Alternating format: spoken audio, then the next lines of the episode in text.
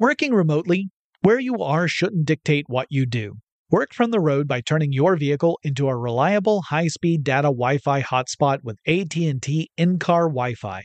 On the network that covers more roads than any other carrier, take your work on the road and AT&T will be there to keep you connected. Connect up to 10 devices and stream conference calls, finish up that presentation, or answer last-minute emails. Why wait? Go to att.com slash in-car Wi-Fi today for free trial eligibility. Based on independent third-party data, number of devices varies by manufacturer. Always pay careful attention to the road and don't drive distracted. Wi-Fi hotspot intended for passenger use only when vehicle is in operation. Compatible device and vehicle required. When you think about the future, what kind of technology do you envision? Whatever the future holds, artificial intelligence will undoubtedly be at the heart of it all. Join Graham Class as he hosts season two of Technically Speaking, an Intel podcast, and hear from the minds transforming healthcare, retail, entertainment, personal computing, and more with the help of AI. Tune in every other Tuesday and explore the latest technology that's changing our world today and creating a more accessible tomorrow. Listen to Technically Speaking, an Intel podcast on the iHeartRadio app, Apple Podcasts, or wherever you get your podcasts. What's up? This your boy Lil Duval, and check out my podcast, Conversations with Unc, on the Black Effect Podcast Network. Each and every Tuesday, Conversations with Unc podcast feature casuals and in-depth talk about ebbs and flows of life and the pursuit of happiness. Unlike my work on stage, I tap into a more serious and sensitive side to give life advice and simply offer words of encouragement, yet remind folks to never forget to laugh. Every Tuesday, listen to Conversations with Unc, hosted by Lil Duval on the Black Effect Podcast Network, iHeartRadio app, or wherever you get your podcasts presented by AT&T. Connecting changes everything. I'm Katya Adler, host of The Global Story. Over the last 25 years, I've covered conflicts in the Middle East, political and economic crises in Europe, drug cartels in Mexico. Now I'm covering the stories behind the news all over the world in conversation with those who break it. Join me Monday to Friday to find out what's happening, why, and what it all means. Follow the global story from the BBC wherever you listen to podcasts.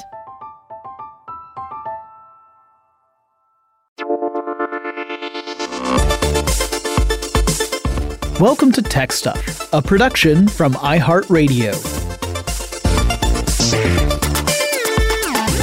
Hey there, and welcome to Tech Stuff. I'm your host, Jonathan Strickland. I'm an executive producer with iHeartRadio, and I love all things tech and it is time for the tech news for Tuesday, October 19th, 2021. Let's get to it. Members of the United States House Judiciary Committee released a statement saying they are considering a criminal investigation into Amazon. This relates to the report I mentioned last week, in which Reuters revealed that internal documents from Amazon that Reuters had come into possession of, uh, showed that the company had copied products in India to create Amazon branded versions of those same products, and then used Amazon's search algorithm to promote the Amazon owned versions over the competing brands. So essentially saying, Amazon said, this particular product is making a lot of money. Let's make our own version and then let's make sure that people see that over the the industry leader. Reuters published that again, this was happening in India, not necessarily in other parts of the world, but the five committee members of the House Judiciary Committee that were concerned about this reached out to Amazon CEO Andy Jassy over this matter, saying that these reports contradict sworn testimony that Amazon executives, including Jeff Bezos, gave to Congress in the past.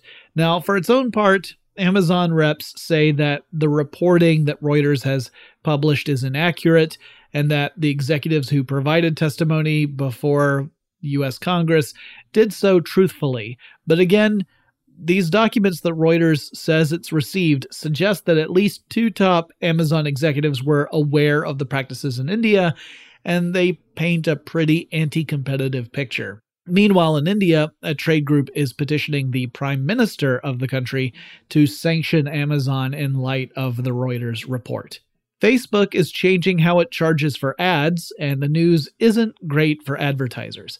Okay, So let's talk about how Facebook's ads work in a nutshell from the advertiser perspective. Usually I'm talking about this from the user point of view, but now we're looking at it from the other way. So let's say we've got an advertiser. In fact, let's say we're being super lucky and it's a legitimate business.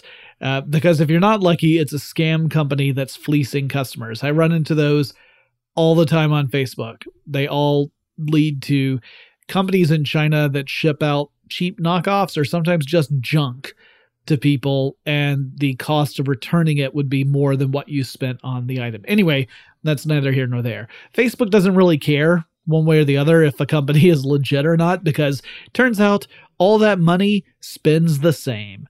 Whether it comes from a legit source or an illegitimate one, you can still spend that money. Anyway, these advertisers set down a budget for Facebook and they submit an ad. So it costs money right up front to run an ad campaign, which makes sense. And the companies tell Facebook what actions would represent a successful ad delivery.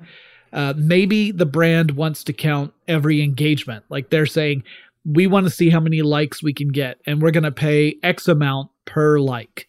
Uh, or maybe they only want to count the times that someone actually clicks through on an ad, the click through rate. And Facebook runs the ad for a certain amount of time, like 30 days. And at the end of that ad campaign, Facebook tallies up all the hits on that ad based on whatever criteria the client had selected at the beginning. Then Facebook gives the client a bill by delivering that many hits. So this can get pretty expensive if the ad is really effective and if the company is asking for something that requires a particularly challenging user behavior. Like clicking through on an ad is is typically a pretty big step compared to, you know, just seeing the ad in your feed. So Facebook could charge a few dollars per click. And if tens of thousands of people actually click through on that ad, that bill can get pretty big. Well, here's where things take a turn for advertisers moving forward. Facebook has decided that it will now treat Instagram and Facebook accounts as separate accounts, even if the same user clicks on the same ad both in Instagram and in Facebook.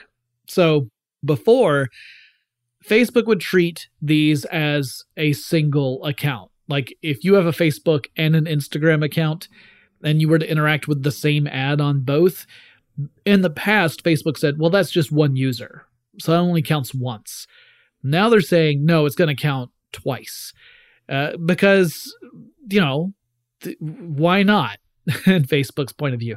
This strikes a lot of people as weird because if you're serving the same ad to the same person a couple different times, it's not like you've just created a new customer each time, right? You can only become a new customer once.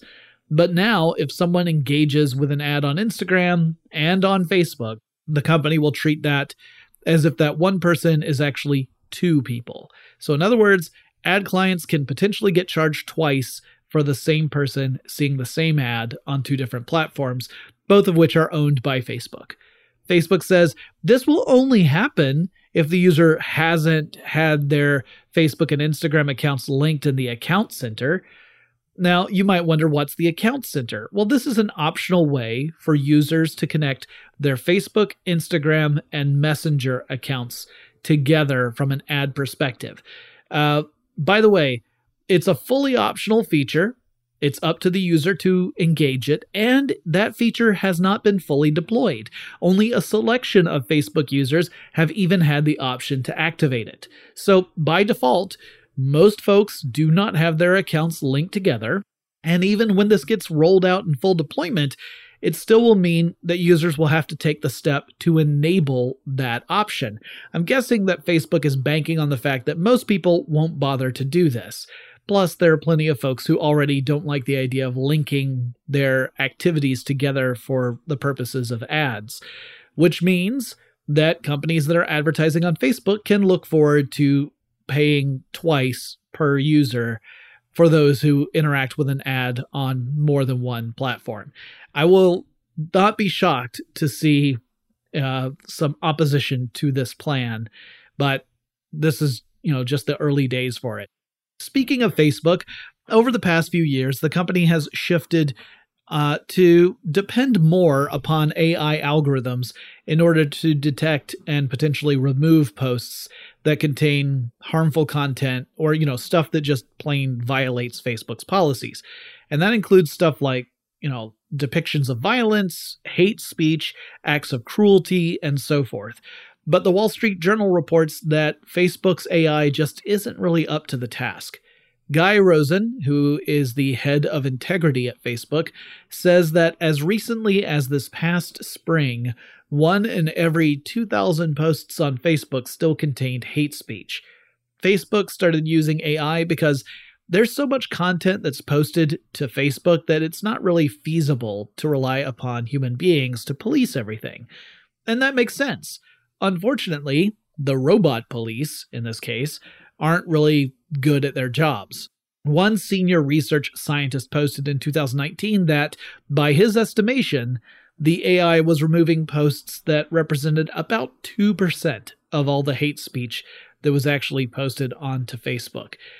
Missing 98% of posts that violate the ban on hate speech is pretty darn lousy by any metric. And when the AI can't draw a firm conclusion about whether or not a particular post violates Facebook's rules, the default response is just to reduce how frequently that post will pop up in other people's news feeds. You know, you kind of de emphasize the algorithm. And so it, it's not muting the post, it's not removing the post or banning the user. It's just making sure that that particular post that may include hate speech doesn't spread quite as much on the platform. That's, you know, not good. Facebook reps claim that the company is working to improve the algorithms, but based upon the posts of other research scientists, it sounds like there isn't much cause to be optimistic that any improvement will be significant enough to make a serious dent in the spread of hate speech on the platform. Things to remember here are that artificial intelligence is a difficult and complicated discipline. It is not always up to the tasks we assign to it. And there are some pretty awful people out there who take advantage of this fact and they spread harmful posts on platforms like Facebook, knowing that, you know, the, the company's own measures aren't really you know up to the task. They they have a really good chance of getting that message to spread.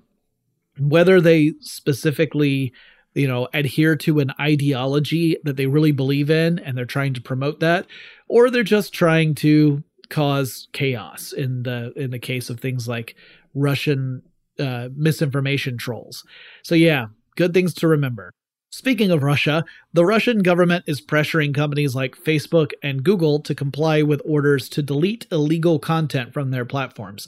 In Google's case, the government is threatening a fine of up to 20% of Google's Russian turnover. By the way, I actually had to look up the word turnover because I think of turnovers as either a baked good or the number of employees who leave a business within a given amount of time. Like that's what turnover is. But turnover in this case refers to the amount of money a business brings in over an amount of time. I don't know why we use that instead of the word like revenue, but I mean, hey, that's the English language, right? Hey, English language, you're confusing. And I say that as a native speaker.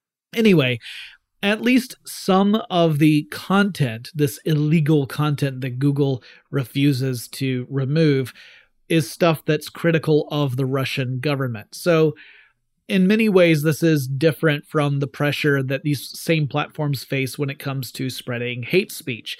And it falls more in line with a government attempting to suppress any resistance to that government's authority. Now, I should also add, I don't know what all the illegal content is that Russia alleges Google has failed to remove. Some of that could fall into categories like hate speech or misinformation, things like that, stuff that we would you know, typically think should be removed in general. I don't know how much of that falls into those categories versus just plain old, you know, government censorship that is, you know, designed to keep those in power to remain in power. But yeah, Google is facing some pretty massive fines in Russia if they don't uh, take those steps. We will have to see how that develops. I've got a lot more news to cover, but before we get to that, let's take a quick break. Working remotely, where you are shouldn't dictate what you do. Work from the road by turning your vehicle into a reliable high-speed data Wi-Fi hotspot with AT&T in-car Wi-Fi. On the network that covers more roads than any other carrier, take your work on the road and AT&T will be there to keep you connected. Connect up to 10 devices and stream conference calls, finish up that presentation, or answer last-minute emails. Why wait? Go to att.com slash in-car Wi-Fi today for free trial eligibility. Based on independent third-party data, number of devices varies by manufacturer. Always pay careful attention to the road and don't drive distracted. Wi-Fi hotspot intended for passenger use only when vehicle is in operation. Compatible device and vehicle required. I'm Katya Adler, host of The Global Story. Over the last 25 years, I've covered conflicts in the Middle East, political and economic crises in Europe, drug cartels in Mexico. Now I'm covering the stories behind the news all over the world in conversation with those who break it. Join me Monday to Friday to find out what's happening, why, and what it all means. Follow the global story from the BBC wherever you listen to podcasts. When you think about the future, what kind of technology do you envision? Whatever the future holds, artificial intelligence will undoubtedly be at the heart of it all. Join Graham Class as he hosts season two of Technically Speaking, an Intel podcast from Ruby Studio in partnership with Intel. Explore the future of technology that's rapidly evolving our world today with the help of AI. There is still so much work and research needed to fully understand the power and potential of AI, and Intel is at the forefront of implementing AI and revolutionary technology that's changing the world we live in for the better. In each episode, Graham interviews the minds transforming medicine and healthcare, retail, entertainment, personal computing, and more while pioneering new uses for AI in these spaces. Tune in every other Tuesday and explore the latest technology that's changing our world today and creating a more accessible tomorrow. Listen to Technically Speaking, an Intel podcast on the iHeartRadio app, Apple Podcasts, or wherever you get your podcasts. The wait is almost over. Get ready for the 2024 NFL season as the full schedule is announced. Every rivalry, every rematch, every rookie debut, every game revealed. The 2024 NFL schedule release, presented by Verizon, coming in May. Live on NFL Network, ESPN2, and streaming on NFL Plus. Terms and conditions apply to NFL Plus. Visit NFL.com slash schedule release to learn more.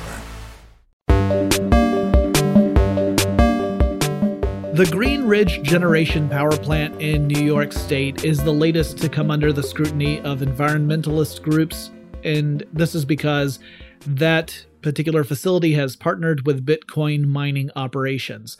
Now, the power plant had shut down, it was defunct, but it came back online in 2017 and it houses more than 15,000 computer servers that are engaged in Bitcoin mining. Now, as a reminder, Bitcoin is based off a proof of work mining model. And from a very high, high level, just to kind of cover this, this means that the system generates what amounts to be a, a number guessing game. And the system makes this number increasingly more difficult to guess as more computational power joins the system. Because the goal is to keep the solution uh, time period to about 10 minutes. So it should take around 10 minutes to guess the right answer. Well, as the value of Bitcoin goes up, more people spend more money to put together computer networks that are just trying to get the correct answer, right? Because they're going to make a lot of cash in the form of Bitcoin. Well, that means the system has to make the number harder to guess in order to keep that 10 minute goal in place. And this cycle feeds on itself as long as the currency remains really valuable. And right now it's, you know, around $60,000 per coin. Meanwhile, all these computers need electricity to run. And if the expense of running the system is more than what you're getting from mining, then the whole thing falls apart, right? You're spending more money than you make in mining. And when you've got 15,000 servers, you need a lot of electricity. So a lot of Bitcoin mining operations have looked to defunct power plants like the Greenidge Generation Power Plant had been in order to bring them back online, specifically to provide electricity for Bitcoin mining operations, and then perhaps selling any additional uh, electricity to the local power grid.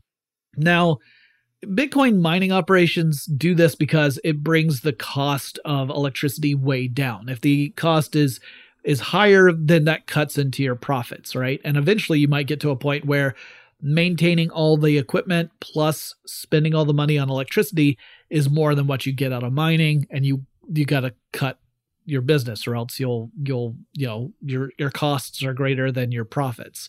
Or actually you don't have profits. Your costs are greater than your revenue. Now that means that these previously defunct fossil fuel power plants are coming back online and thus they're generating more pollution Bitcoin mining operations say that they make sure that they purchase carbon offsets in order to remain carbon neutral. But a lot of environmentalists have said that carbon offsets tend to encourage more reliance on fossil fuel and that this is harmful behavior. Essentially, that companies use it as an excuse in order to not make the changes needed to get off the dependence on fossil fuels. And in the meantime, we just continue to dump more carbon into the atmosphere. And sure, we might use carbon offsets to fund things that can uh, remove carbon from the atmosphere, but that's further into the future. And the harm that those carbon emissions can do is more immediate. So, in other words, carbon offsets can be a solution for long term as long as you also are backing off on carbon emissions. But that's not what we're seeing here. And so the environmentalists are calling upon New York politicians to deny an air permit for Greenidge and to set an example both to the state of New York as well as the country overall. They have warned that not doing that will seriously undermine state and national efforts to cut carbon emissions drastically over the next few years. I'm inclined to agree with the activists on this one, and while Bitcoin miners might argue that their operations bring revenue to the state and they create high paying jobs, I would counter that when you've got increased carbon emissions, that kind of negates those benefits in the long term. I mean, what good is money if all the shops end up being either underwater or on fire. South Korea has adjusted its targets for reducing carbon emissions by 2030. Speaking of carbon emissions, previously the country had a goal of reducing carbon emissions by 26.3% by 2030, but now the country is upping that to a commitment to reducing it by 40% by 2030, with the overall goal to become carbon neutral by 2050. Now, this is a really significant change. Uh, South Korea is a country that depends heavily on coal power plants. They generate about 41% of the electricity that the country relies upon. And it has a long way to go to get to those goals that it set. But South Korea's government has created an aggressive plan that calls for coal power generation to drop to 21.8% by 2030, and renewables would go from the current 6.2% of power generation to 30.2% by 2030. It is a very aggressive green plan. It will be interesting to see if the country can follow through. The U.S. Department of Justice has leveled charges against Mark Forkner, who was the chief technical pilot for Boeing. Now, the heart of the matter relates to the 737 MAX aircraft. You might remember that there were two tragic crashes, one near Jakarta, Indonesia, and another one in Ethiopia that involved 737 MAX aircraft. And the aircraft's maneuvering characteristics augmentation system, or MCAS, was at fault. Now, the MCAS is meant to stabilize flight. And the 737 MAX has a design that means that the nose of the aircraft tends to go up during flight as you are are uh, moving forward. And this can cause the plane to climb or even to reach a point where the aircraft could you know suffer a, a massive stall. Engineers tweaked the MCAS system to counteract this tendency and thus force the nose back down to a, a level orientation. But the problem was that the system would start pushing the nose down prematurely, like during takeoff. It would mistakenly identify that the aircraft was in a dangerous angle of attack. That's the orientation of the aircraft in relation to the direction that it is traveling. Worse, Boeing had failed to include information about MCAS in various training manuals. In fact, the whole point of the 737 MAX was to decrease the amount of time that pilots would have to spend in training in order to fly the aircraft. So, pilots had no idea how to shut off the system, and they lost control of the aircraft, thus leading to these tragic plane crashes. The DOJ says that Forkner presented false and incomplete information to various airlines regarding MCAS. And again, this was in order for Boeing to sell the aircraft with the the essentially the advertising line of you won't have to bring your pilots off duty to complete hundreds of hours or dozens of hours of training in order to fly this aircraft. Their training in other aircraft will be sufficient and they'll just have to complete maybe a few hours and that's it. And then they're back in the air flying passengers around. So, in other words, it was it was being sold as a way to to save in the long run while also upgrading your your fleet. And now the DOJ is saying that Forkner specifically was leaving out critical information that could have saved lives. A grand jury has indicted Forkner, who faces uh, multiple counts of wire fraud. The United States Federal Communications Commission, or FCC, has already created rules for telecom companies in the United States regarding spam phone calls, and the major carriers have already uh, reached an obligation to comply to those orders. Smaller carriers have a little bit longer. They have till, I think, June of next year to implement those changes. And the goal is to cut down on spam calls. Now the FCC is looking to do the same thing with text messages. FCC Chairwoman Jessica Rosenworcel says that the increase in robotexts aimed at tricking people into downloading malware or sharing personal information has been on the rise, and the FCC and telecom companies have an obligation to respond. The FCC will propose rules for this response, which the public will be able to review and comment upon before they are implemented. This is just the normal operations for the FCC. You might remember that during the whole net neutrality battles, there were uh, times where the FCC opened up things for public comment. That became a whole mess depending upon which administration was in charge. There were cases where there were a bunch of uh, comments that were suspected of being fake that were intended to push one agenda over another anyway, the whole point of that process is to give the public an opportunity to to weigh in and to, you know, argue what things matter most to them. So in this case, I hope that the public responds by saying, "Yes, I would like to have fewer spam text messages." At this point, I just want my phone to work whenever I need it to work, and I don't want people to be contacting me. Specifically, I don't want spam to be contacting me. We have a few more news stories to cover, before we get into that, let's take another quick break. Working remotely, where you are shouldn't dictate what you do.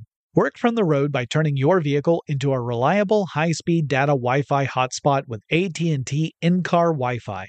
On the network that covers more roads than any other carrier, take your work on the road and AT&T will be there to keep you connected. Connect up to 10 devices and stream conference calls, finish up that presentation, or answer last minute emails. Why wait? Go to att.com slash in-car Wi-Fi today for free trial eligibility. Based on independent third-party data, number of devices varies by manufacturer. Always pay careful attention to the road and don't drive distracted. Wi-Fi hotspot intended for passenger use only when vehicle is in operation. Compatible device and vehicle required. I'm Katya Adler, host of The Global Story. Over the last 25 years, I've covered conflicts in the Middle East, political and economic crises in Europe, drug cartels in Mexico. Now I'm covering the stories behind the news all over the world in conversation with those who break it. Join me Monday to Friday to find out what's happening, why, and what it all means. Follow The Global Story from the BBC wherever you listen to podcasts. When you think about the future, what kind of technology do you envision? Whatever the future holds, artificial intelligence will undoubtedly be at the heart of it all. Join Graham Class as he hosts season two of Technically Speaking, an Intel podcast from Ruby Studio in partnership with Intel. Explore the future of technology that's rapidly evolving our world today with the help of AI. There is still so much work and research needed to fully understand the power and potential of AI, and Intel is at the forefront of implementing AI in revolutionary technology that's changing the world we live in for the better. In each episode, Graham interviews the minds transforming medicine and healthcare, retail, entertainment, personal computing, and more while pioneering new uses for AI in these spaces. Tune in every other Tuesday and explore the latest technology that's changing our world today and creating a more accessible tomorrow. Listen to Technically Speaking, an Intel podcast on the iHeartRadio app, Apple Podcasts, or wherever you get your podcasts. The wait is almost over. Get ready for the 2024 NFL season as the full schedule is announced. Every rivalry, every rematch, every rookie debut, every game revealed. The 2024 NFL schedule release, presented by Verizon, coming in May. Live on NFL Network, ESPN2, and streaming on NFL Plus. Terms and conditions apply to NFL Plus. Visit NFL.com slash schedule release to learn more. The Sinclair Broadcast Group, which operates lots of television stations across the United States and which is also known for pushing conservative talking points through its numerous regional stations, you know, requiring local staff to repeat those particular talking points, it has been hit with a ransomware attack.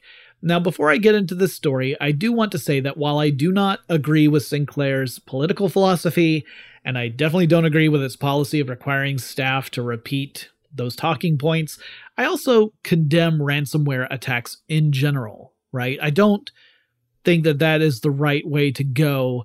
Two wrongs do not make a right. Anyway, this attack happened this past Saturday and disrupted operations at numerous stations around the United States. It affected the station's ability to stream content. It disrupted services like email and even telephone service at some of these locations. In addition, the hackers appear to have accessed data on Sinclair's systems and locked Sinclair out of those systems.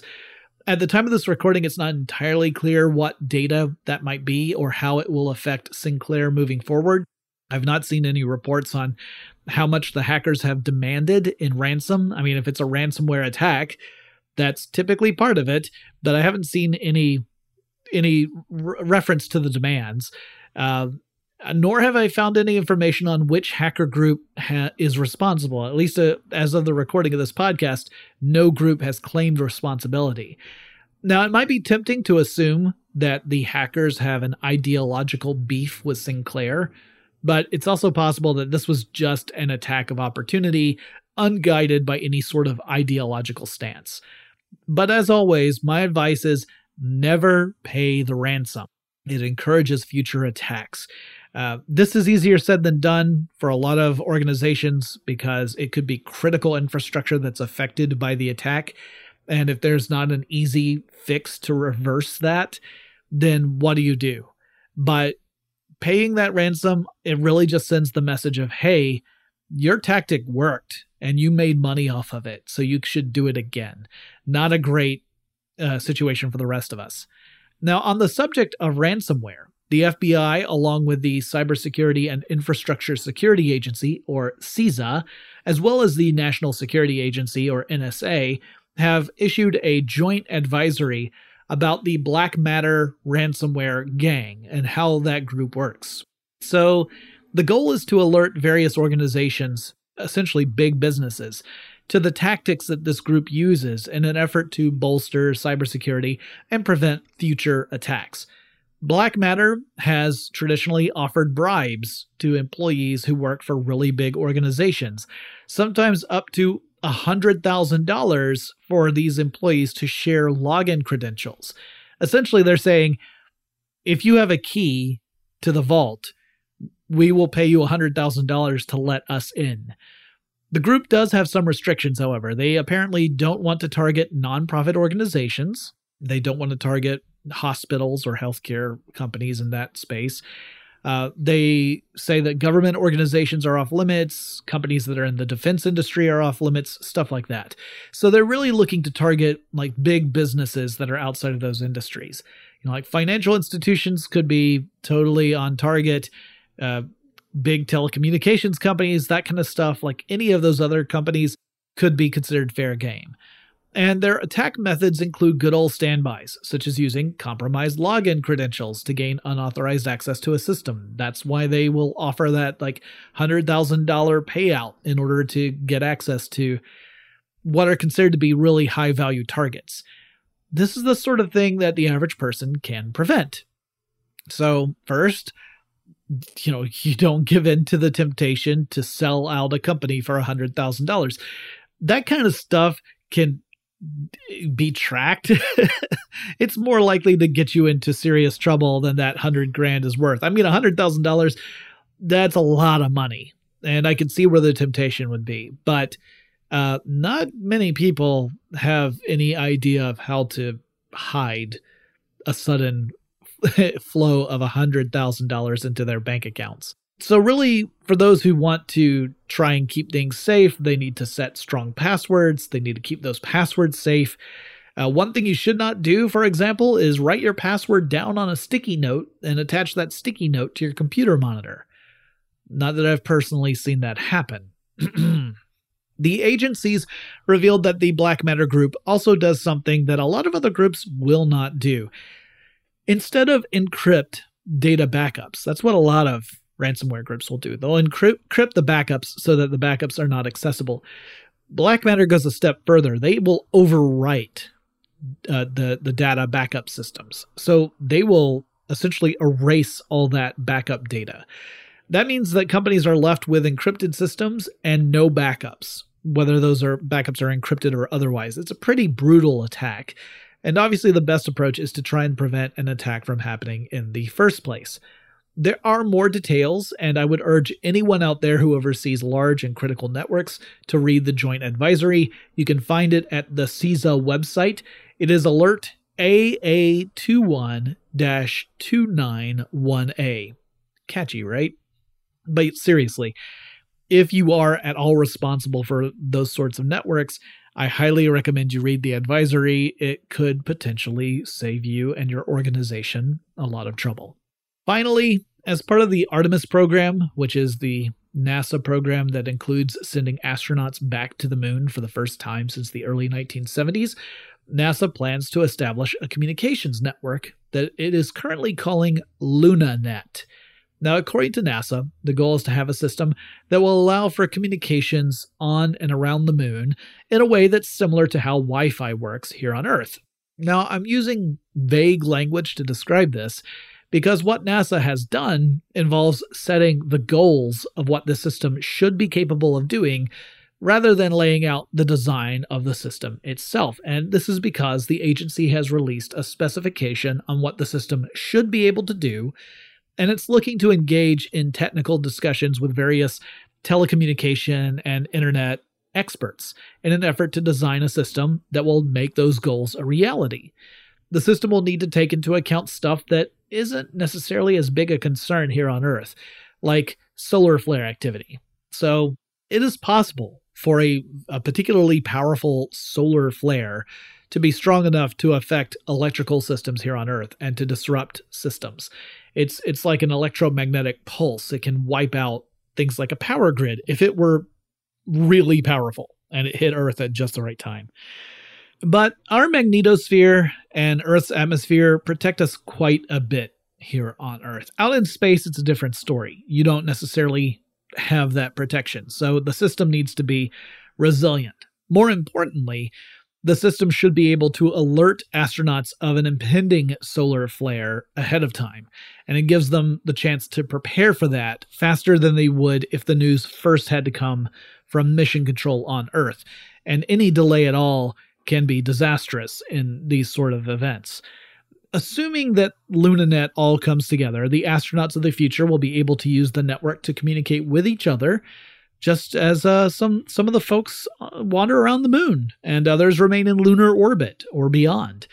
It should also allow astronauts to conduct more extensive operations on the moon's surface, using the network to aid in navigation so that they can range further from home base and still return easily. Right? You know, they don't get lost on the moon's surface.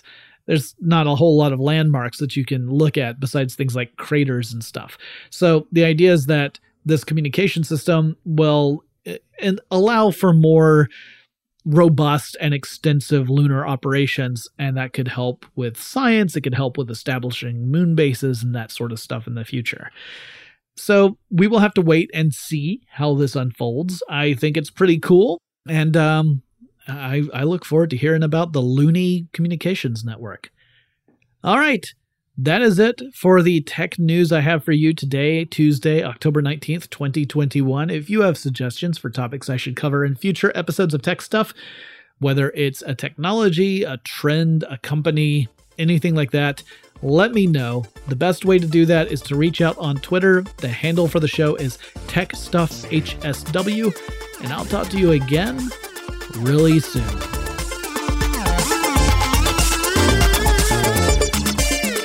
Tech Stuff is an iHeartRadio production. For more podcasts from iHeartRadio, visit the iHeartRadio app, Apple Podcasts, or wherever you listen to your favorite shows.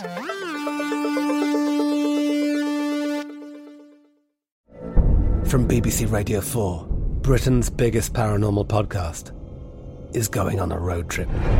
I thought in that moment, oh my God, we've summoned something from this board.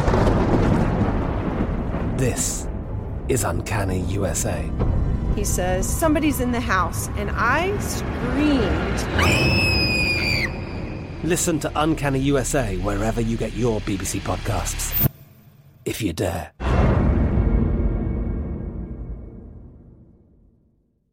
The wait is almost over. Get ready for the 2024 NFL season as the full schedule is announced. Every rivalry Every rematch, every rookie debut, every game revealed. The 2024 NFL schedule release, presented by Verizon, coming in May. Live on NFL Network, ESPN2, and streaming on NFL Plus. Terms and conditions apply to NFL Plus. Visit NFL.com slash schedule release to learn more. Are you looking for the perfect move in ready home this spring season? Now's the time to buy at Fisher Homes. For a limited time only, enjoy below market interest rates starting at 5.375% APR, 6.139% APR. With these exclusive lower rates, you can save hundreds on a move in ready home and start enjoying the benefits of home ownership even faster. Schedule your personal tour with one of our new home specialists at FisherHomes.com and make this spring the season you find your perfect home sweet home. Financing provided by Victory Mortgage, LLC, NMLS 461249, Equal Housing Lender. If a new house is on your wish list in the next five years, grow your savings faster and experience your dreams with an Ohio Homebuyer Plus account from Kemba Financial Credit Union. A savings account specifically designed to save for a new home where you can earn 7% APY, a $500 matching bonus, and a $1,500 mortgage closing cost credit. Learn more at Kemba.org. Offer expires March 31st, 2025. APY equals annual percentage yield. Restrictions apply. NMLS 292230. Equal housing lender. Federally insured by NCUA.